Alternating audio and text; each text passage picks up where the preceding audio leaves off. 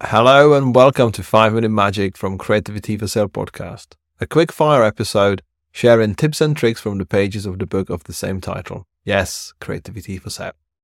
Every week I'll be sharing one or two ideas that could give you an actionable takeaway for your creative career, your business, or just a food for thought for the weekend ahead.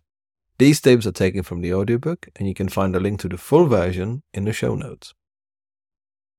Today's episode is called Creative Bravery, and it's a part of the first chapter of the book, which nearly didn't exist. My first editor um, didn't like it, didn't want to keep it in the book, um, and I rallied and make sure we it make sure it stayed, and it somehow turned out to be one of the most shared uh, section of the book by quite a few readers. So I'm very happy that I stood my ground. I'm not always right on these things, but creative bravery kind of stands for the fact that you know what?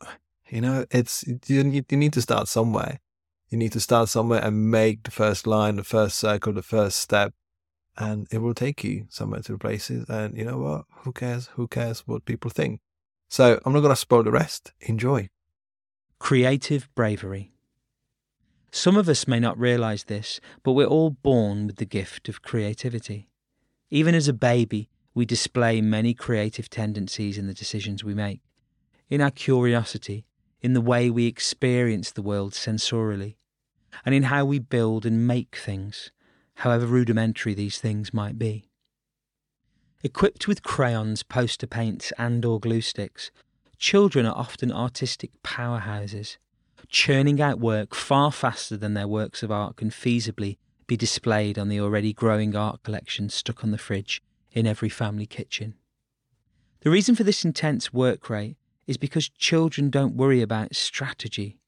They don't bother with mood boards, sketches, planning, and swatches, and they don't worry about feedback from their peers, contemporaries, or clients. They don't worry about the outcome. They are entirely focused on the act of making, creating, and exploring. So their work is raw, unfiltered, and uncensored. They get lost in the process and stay there for a while. Sadly, this devil may care attitude to creativity is often bashed out of us, sometimes at school with a flippant, unkind word from an art teacher, sometimes through parents more concerned about their offspring getting a proper job than exercising their creative muscle, and often through an education system that underfunds and underappreciates the value of expression and creative flair. In society's way of thinking, creativity isn't what we should strive for in a career. It takes on different forms and doesn't always show us our career path ahead.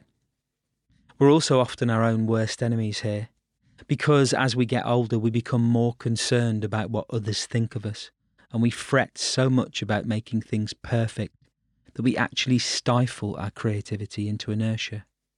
Indeed, one of the most valuable things to remember in a creative career or hobbyist art making is that nothing will ever be perfect, and it doesn't need to be perfect for you to put it out there into the world. What this means is if you're thinking of or in the process of starting a creative business of one, then whether you feel creatively talented or creatively strong enough right now should not be a barrier. It's okay not to be perfect, and it's okay to offer yourself and your creative services to the world anyway. You need to start somewhere, and you might as well start now. I understand that looking at the possibility of a creative career can feel extremely daunting, but the reality is that we can't do it all. We can't make it all, and we can't be perfect. It's normal to have concerns, though, and you may be thinking, why bother?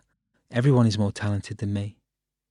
Well, they aren't necessarily more talented, but they are likely to be a bit further ahead on their journey than you. And that's fine. Nobody is born as a fully formed concert pianist, script writer, or coding guru.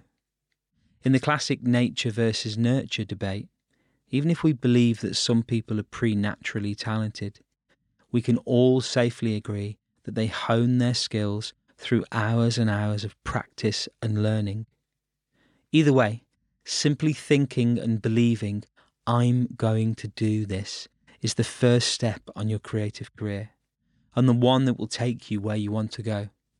It's time to take that first step.